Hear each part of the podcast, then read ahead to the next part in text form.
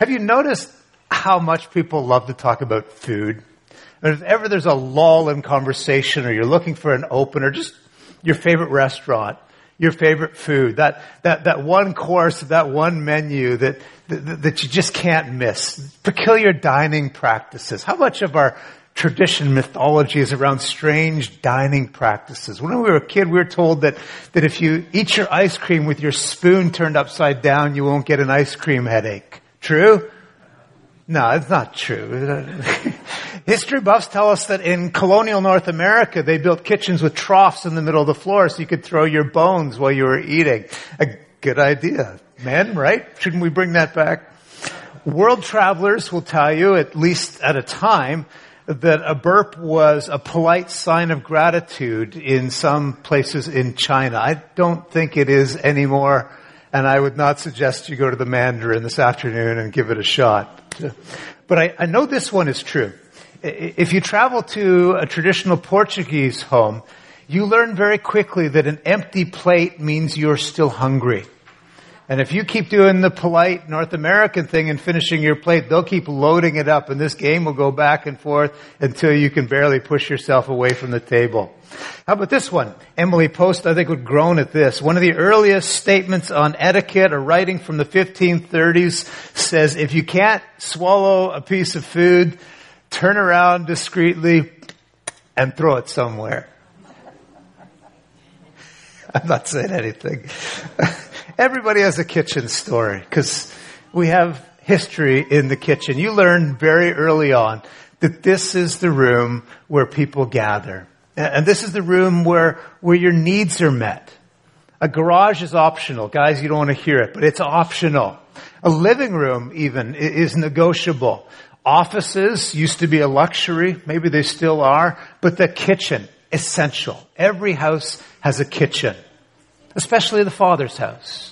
Drellin reminded us in prayer that we're talking about the house of God, the great house of God. And we've been using that as a metaphor, working through the promises and statements of the Lord's Prayer, imagining each of us takes us, each of those promises takes us to a room in God's great house. Some of it is just really earthy, really practical. God isn't just some mountaintop guru dispensing ethereal bits of spiritual advice. The same hand that guides your soul fills your stomach. In the school of life, this is important. In the school of life, God is both the teacher and the cook. He provides, you know, fire for the heart, but he also provides food for the stomach. So in a sense, your, your eternal salvation and your evening meal come from the same hand. There's a kitchen right in the heart of the great house of God. And what we're going to do this morning, hopefully, is just linger a little bit there and enjoy the warmth and the hospitality and some of the promises of what it means to be satisfied in the presence of God. Let's pray together and then we'll, we'll get started. Heavenly Father, we pray now that the words that Jesus has spoken the words that have been preserved in the pages of the Bible, the words that we have read and heard this morning, that you would bring them fully to life in us. God, move freely through us. Take, take the words uh, that I speak as, as limited and, uh, and as distorted as they could be, but God, would you use them and bless them? Take the thoughts that we think and, and use those. Be at work in our lives, we pray. Amen. I want you to imagine a long table, long, filled with chairs, lavishly set before you. And in the middle of the kitchen, uh, on its well-appointed walls, there is a sign. And you've seen signs like this in kitchens before. We had signs like this in kitchens I can remember in our homes growing up. On the sign are written the words of the verse, give us this day our daily bread. Any of you grow up in a kitchen that had that sign, that plaque on the wall? Kitchen, dining room. Yes, a few. The words brief uh, uh, are still kind of problematic, at least from a, a couple of points of view. Like, where's the word please? Please give us this day our daily bread. I mean, do we just stand up and shout a request to God? Give us, give us today daily bread. Uh, another, maybe the limitations of the prayer. I mean, doesn't it feel a little bit hemmed in?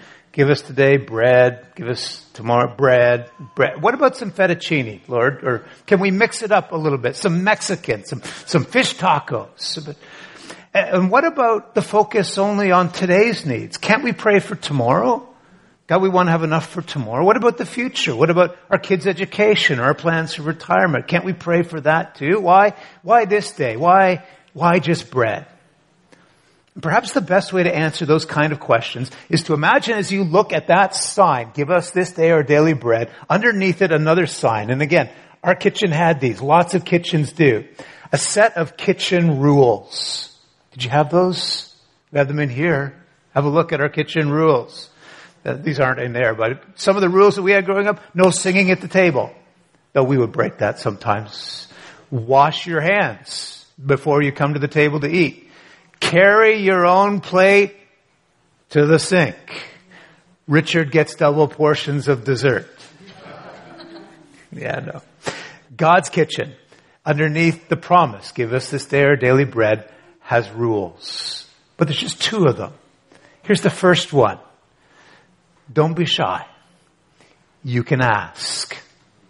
Give us this day our daily bread. And, and there's no sense of, of groveling on your knees. Pardon me, sir, but could we have a few crumbs of, there's, there's none of that. If you don't mind, I know you're busy with the affairs of the universe, but a little bit for me. No, give us this day our daily bread. There's the opportunity to pray with sincerity, but also claiming the invitation that God gives you. And yeah, that would feel like an odd way to start a prayer, but that's not how we started the prayer. That's not where we begin. Remember where we began? If you've followed Christ's model for prayer, your focus up until now has been on the awesome wonder of God, not on your own stomach. The first three petitions in the prayer are all God centered. They're not us centered. Hallowed be your name. Your kingdom come. Your will be done. In fact, if you want a little recap, if you want to take a quick little tour through the house over the past six or seven weeks. You remember your first step into the great house of God was into the living room where you're reminded of what it means to be adopted into the family of God. Our Father who art in heaven. I mean, you linger on that word Father and realize all that means. Not just the absentee landlord of the universe, but our Father. We moved from there to, to look at the foundation of the house. We pondered the, the permanence, the dependability, the, the faithfulness of God. Remember we said that the most important word in that opening stanza may be the shortest. Our Father who is. Just full stop. He is. And because He is, everything else follows. From the foundation, we went to the chapel. Your house may not have one, but God's house surely does and we learn to worship the holiness of God. Hallowed be thy name. Remember, holiness is not just a statement about moral superiority, moral perfection. Holiness captures up the vast otherness of God. That God is, is somehow separate, cut apart from us, a cut above us. The holiness of God that stirs worship. We move from there into the throne room and there touch the, the lowered scepter of God and pray what may be the greatest prayer. Thy kingdom come. Sheldon took you into the study room where we learn to submit our desires to God's. Thy will be done, not my will, thy will be done. And then all heaven and earth grow silent as you take your prayer and you place it in the furnace of God's presence and power saying, on earth as it is in heaven. On earth as it is in heaven. A little bit of what's there, let it come down here. Proper prayer follows that path. It reveals God to us before we reveal our needs to Him. It's important. Proper prayer follows that path, revealing God to us before revealing our needs to Him. Why? Because the purpose of prayer is not primarily to change the mind of God. I mean, there's some great stories of, of the heroes of faith going back and forth with God, but the primary purpose of prayer is not to change God, it's to change us. So that by the time we reach God's kitchen, we're changed people. I mean, remember what, how your heart was warmed in the living room When you learned what it mean, meant to call God your Father, how your fears were stilled, your anxiety went down a little bit when you contemplated the foundation of His faithfulness. How lingering in His holiness just produced feelings of wonder in you and awe and, and maybe confession. How inviting His kingdom to come reminds us to stop wasting so much time trying to build our own.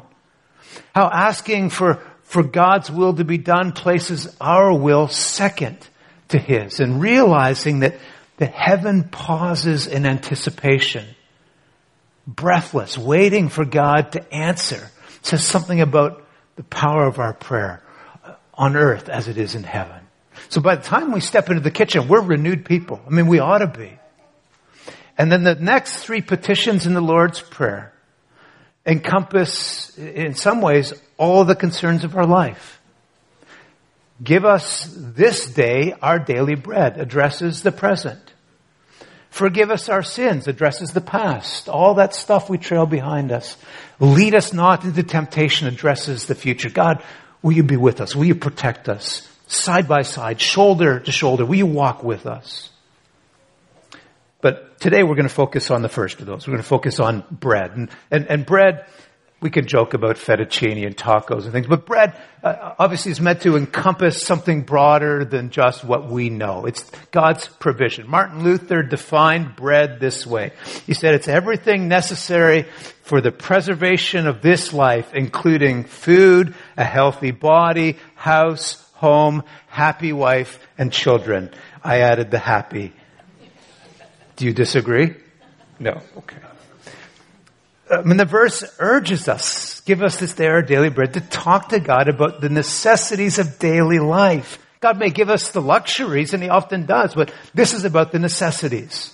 And again, when we're wrestling with God on these things, it's not like we're wrestling crumbs out of the reluctant grip of God who doesn't want to share. We're acknowledging the bounty and the grace of God who is generous. The essence of the prayer really is an affirmation of God's care.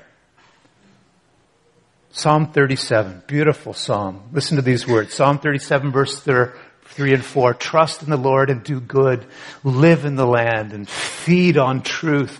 Enjoy serving the Lord and He will give you what you want. Depend on the Lord. Trust Him. You can trust Him and He will take care of you. God is committed to caring for the needs of His people. After all, I mean, He's given us work to do. Important, purposeful work in the world. God wouldn't send an army into the world without a commissary to care for and provide for His people. Hebrews 13:20 I pray that the God of peace will give you everything you need. Why? So that you can get about doing what you're meant to do. The things that he wants you to do. Hasn't that prayer been answered? I mean, be honest.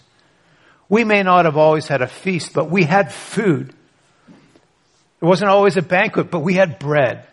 And many times, many times it was a banquet. In fact, many of us in Canada, we have trouble relating to that prayer. Give us this day our daily bread. Why? Because our pantries are packed. We seldom have to ask for food. Instead, what we have to ask for is self-control. God, let me eat less. You go to your local bookstore, if there's any of them left, and you search the shelves. There are no no books on the shelves or precious few on how to survive starvation, but there's shelves and shelves on how to eat less, lose weight. We're, uh, I don't know, we're the generation of the blessed of belly, but it doesn't mean we don't pray the prayer. We just pray it. It's kind of like a double blessing because we're living the answer to it even as we pray it. Thank you that you have blessed us with our daily bread. Because at some point it occurs to you that something, someone is providing for your needs and you will take a giant step forward when you can say, as David did, 1 Chronicles 29, everything that we have comes from you and we only give you what is yours. See, you may be writing the check or you may be stirring the soup, but there's so much more to putting food on the table than that. What about the, the ancient symbiosis of the seed and the soil and the sun and the rain? Who created the vegetables for food, the minerals for metal? Long before you know that you need these things, God has already provided. So the first rule of the kitchen on the sign is the rule of dependence. You can ask God for what you need. He's committed to you. The second rule, there's only two. The second rule is the rule of trust. You can trust the cook. The kitchen in God's house is not a restaurant. Probably yours wasn't either. I know ours wasn't and ours isn't. It's not just a place that you visit quickly and then dash off. It's often the place where you linger and you chat it's not open only for an hour and then closed to the next day. Our kitchen is open all night. We hear the fridge opening. We see the lights go on. We hear the microwave reheating leftovers, raiding the pantry for baked goods. It's, it's open. But the most important difference between a restaurant and a kitchen is the menu. Because a kitchen doesn't have one. At least our kitchen doesn't. God's kitchen doesn't need one for the same reason. Things may be different in your house, but in the Father's house, the one who provides the food chooses what's on your plate. You get what gets put in front of you. You don't swagger into the presence of God and say, uh, like this little delicacy and that one and the double course of this one. It doesn't work that way. In the kitchen, you eat what the cook provides. On the opposite end though, it's not like we sit outside the door begging for crumbs. What do we do? We come in, we take our place at the table, give us this day our daily bread. And then we accept what God provides. And someday, some days the plates run right over. God just keeps bringing more and more food and we keep loosening our belt and here it comes, a promotion, a privilege, a friendship, a gift, a lifetime of grace. There are times when we just push ourselves back from the table, amazed at the goodness of God. It's like this, this translation of Psalm 23 that I love. The, the shepherd's psalm. The Lord is my shepherd. Verse 5. You serve me this six course dinner right in front of my enemies. You revive my drooping head. My cup overflows with blessing. And then there are those days that come when, well, we've got to eat our broccoli or whatever it is, turnips or the daily bread could be tears or sorrow, disappointment or discipline. That portion may include adversity as well as opportunity. And all are important. And all are from God.